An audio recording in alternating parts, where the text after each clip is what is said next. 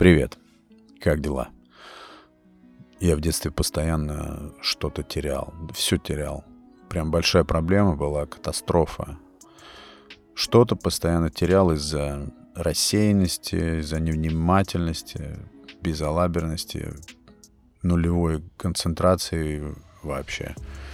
Особенно большой проблемой было это то, что я терял ключи. Эти ключи мне в итоге вешали на шею, и я ходил с ними как корова с колокольчиком, звенел, потому что не было другого выхода. И вот сейчас в зрелом возрасте уже я потерял ключи от своего телеграм-канала, телеграм-канала подкаста. Сначала было очень горько, ребята.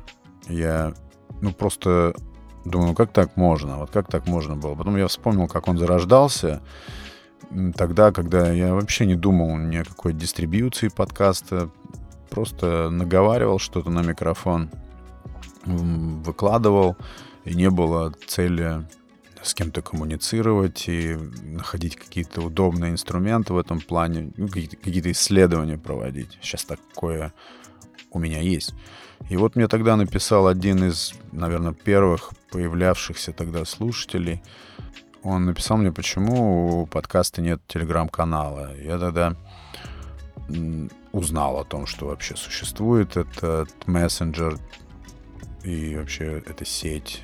И сделал такой канал, но подошел к этому халатно, прицепил к какому-то странному телефонному номеру, который потом прогорел, срок там истек. И, в общем, ну, это опять же признак такой вот такого легкомыслия, халатности. Ну, проанонсирую, конечно. Мы же тут оптимисты, все самое интересное впереди. И иногда, хоть я небольшой фанат, вообще не фанат, и не приверженец правила, что все, что не делается, все к лучшему, это такая какая-то еще слишком стариковская идеология. Не все делается к лучшему.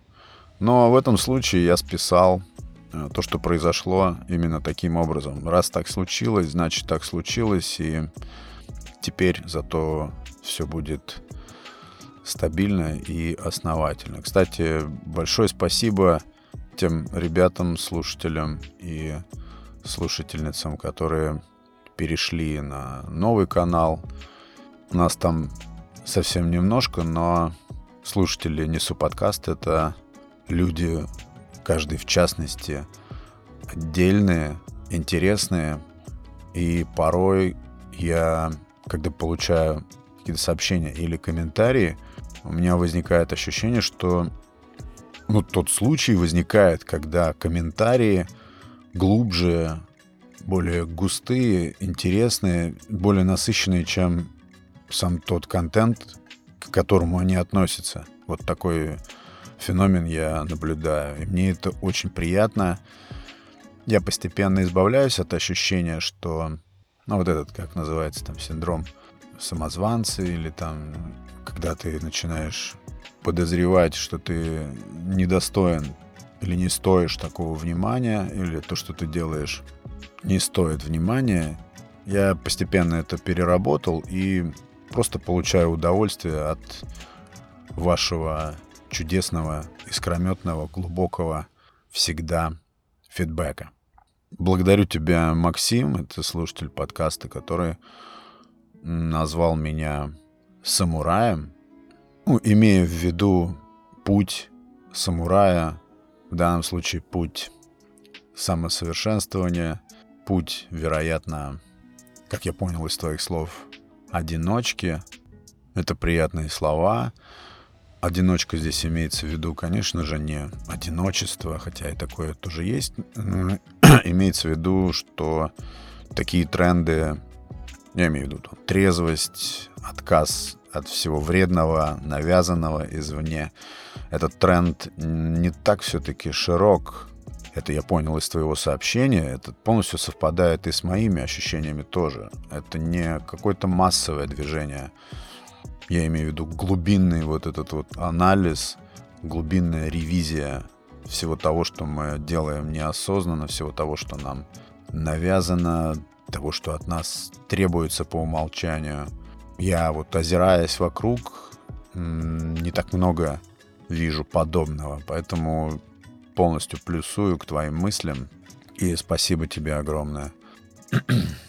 Спасибо тебе, Ильгиз, еще раз за тот респект, который ты выражаешь не первый, да, уже раз.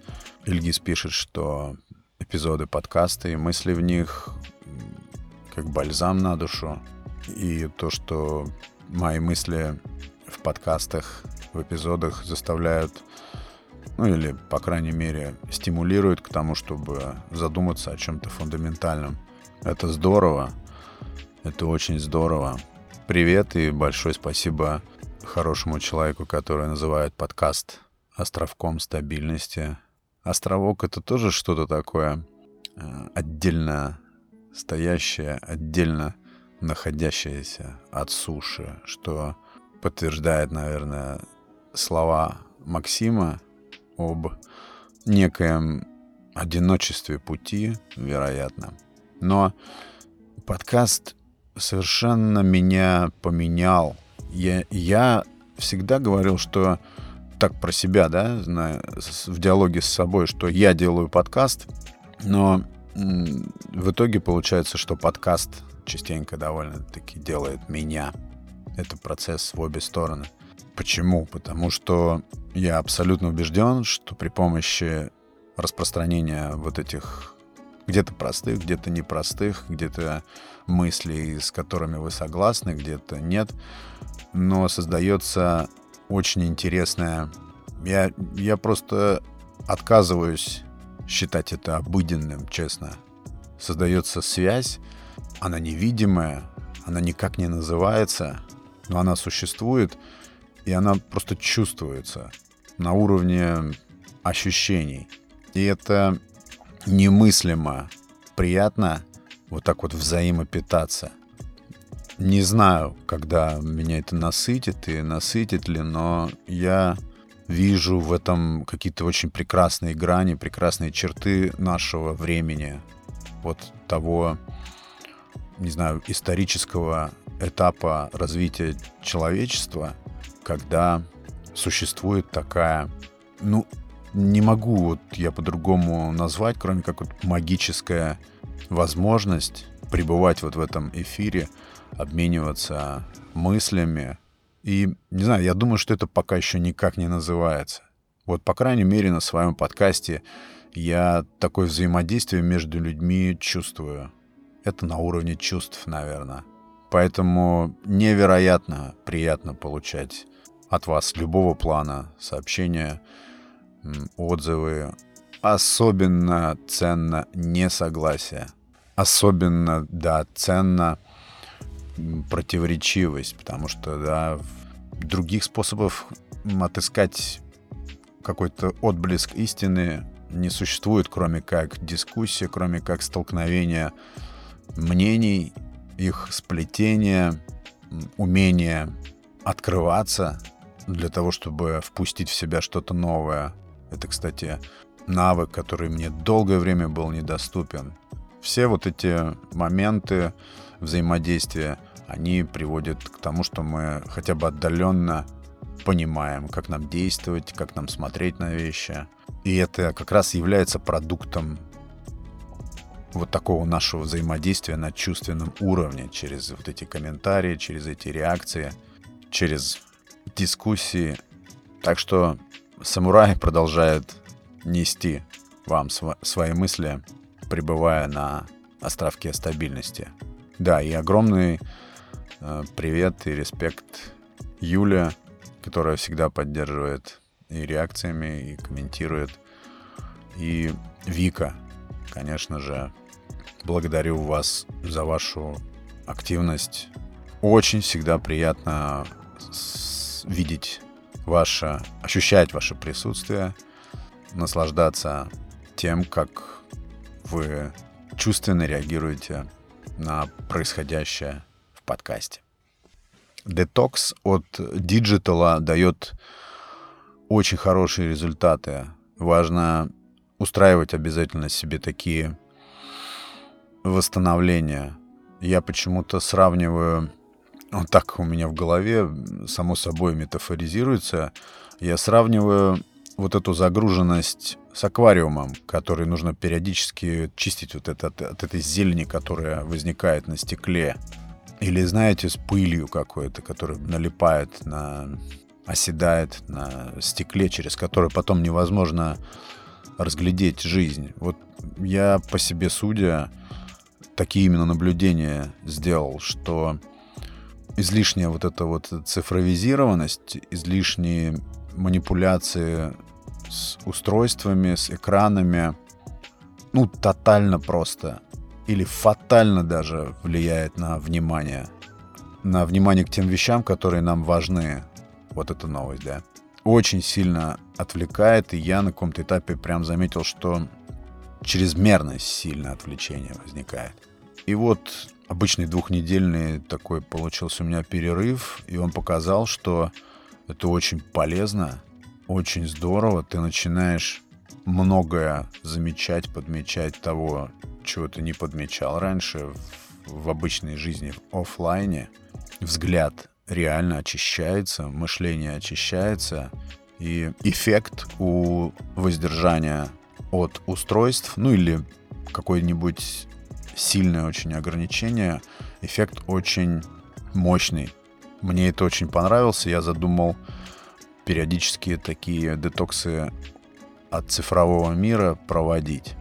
Вообще надо периодически вникать в моменты, где ты чем-то слишком страстно увлечен и понимаешь, что ты влетел на какой-то круг, на какую-то орбиту и не можешь с нее сойти. Обязательно нужно наблюдать за такими моментами. Я, по крайней мере, себя всегда принуждаю к этому. Вообще просто ненавижу зацикленность. Зацикленность и инерцию. Ненавижу, когда что-то движется по инерции. Как будто толкаешь что-то впереди себя бессмысленно. Вот это вот очень не люблю. Гораздо интереснее, эффективнее попробовать те же усилия, которые ты направляешь по инерции на эту зацикленность, попробовать куда-то перенаправить. Я так делаю, насколько получается, конечно. Это помогает освежить взгляд. Знаете, какая самая первая книжка попалась мне по самосовершенствованию? Это было вообще сто лет назад, и книжка эта называлась «Менеджер мафии». Мне ее дал друг почитать. И, кстати говоря, очень... Ну, она не то, что повлияла на меня, но я тогда вообще был не склонен читать. Вообще не такой, такой хобби или так, такая активность мне была чуждая. Зачем читать? у меня была такая постановка вопроса, что зачем читать, если я все и так знаю. Но там просто были такие рубленные короткие фразы и такие удобные главы. Книжечка была очень тонкая, такая брошюра, мягкая. И, наверное, поэтому я ее осилил.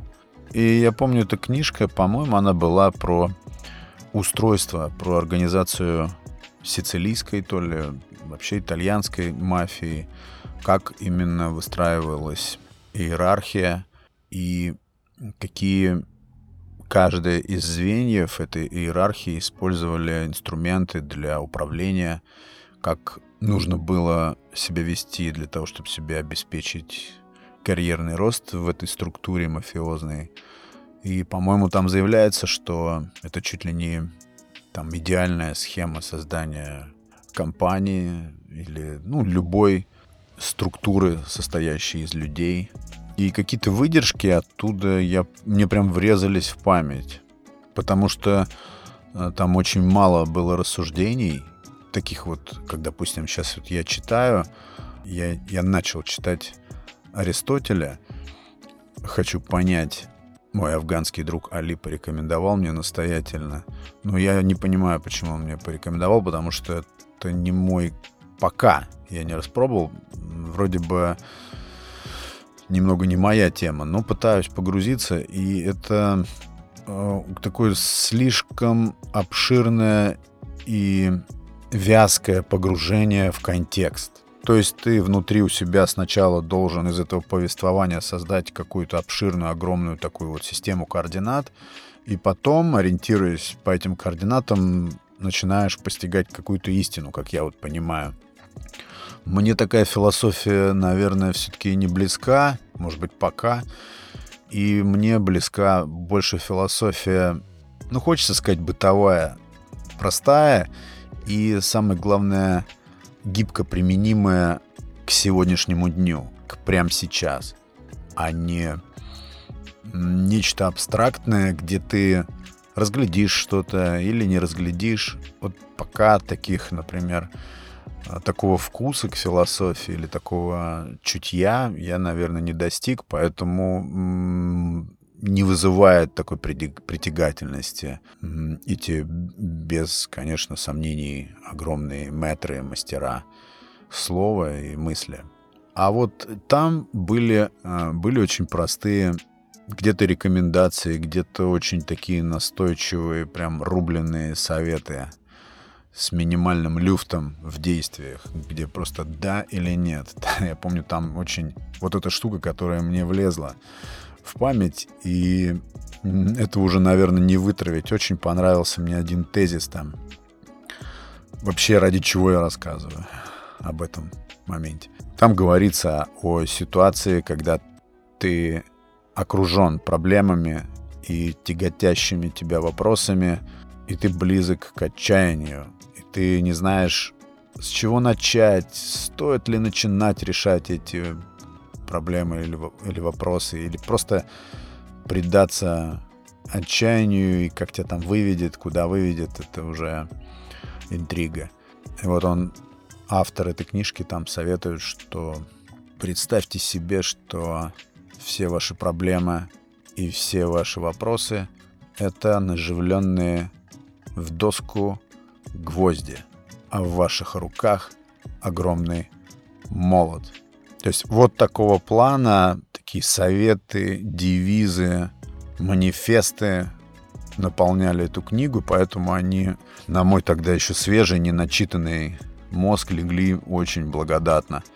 И, кстати, я замечаю, что я довольно часто таким правилом пользуюсь. Это очень хороший метод сужать всю эту проблематику, потому что нам свойственно погрузиться в какие-то глубинные размышления, ну, когда ты не особо прям уж так вот молодой и неопытный, что является плюсом, потому что решения все мы принимаем, основываясь на опыте, и когда у тебя его нет, то решения принимаются гораздо легче, быстрее и проще, и они всегда верные. Ну, всегда верные. Как бы потом, опять же, через опыт зрелости ты не оглядывался назад и не осуждал, что можно было поступить так или так, или не вот так, а по-другому. Все равно эти решения были верными, быстрыми, с минимальным анализом. Очень фанатею и очень завидую себе в ту пору и людям, которые находятся в этой паре, когда анализировать не свойственно, когда решения принимаются интуитивно на, основе настоящей твоей внутренней интуиции, а не не когда ты смотришь на проблему через уже при ненавижу это слово через ворох того, что с тобой уже произошло, со всеми вот этими опасками. А если так, а если вот так, а если... Ой, лучше не надо. Вот, это, вот эти все вещи, крючки, якоря, которые тебя тормозят и ну, не дают тебе где-то прыгнуть, притягивают тебя к земле. Вот эти рекомендации вот такого плана, как у Синеки, допустим, прекрасные, тут же мгновенно к сегодняшнему дню применимые постулаты вот это прям моя тема. Это то, что мне нравится в философии. Ну, я не хочу здесь никого сравнивать, я и не, не имею права, и это совершенно бессмысленно. Просто я выбираю вот это, это ближе мне это. Ближе мне философия, основанная на том, что можно применить к текущему моменту вот прям сразу. Я, конечно, ну, я не рекомендую эту книжку читать, просто вспомнилось, я составляю здесь пункты для эпизода подкаста, и вот хотел рассказать про, это, про этот момент. Так что вот, заканчивая эпизод, я хочу еще раз для вас повторить, что если вы находитесь окружены э, проблемами и какими-то подвисшими, гнетущими вопросами, то представьте их в виде наживленных в доску гвоздиков, и у вас при этом в руке хороший молоток. Вот так, друзья. Оптимизма вам, всем нам. И не покидайте островок стабильности. Спасибо большое за внимание к подкасту. Реагируйте, оставляйте мнение, присоединяйтесь. Это был Александр Наухов и Несу подкаст. Спасибо большое. Пока.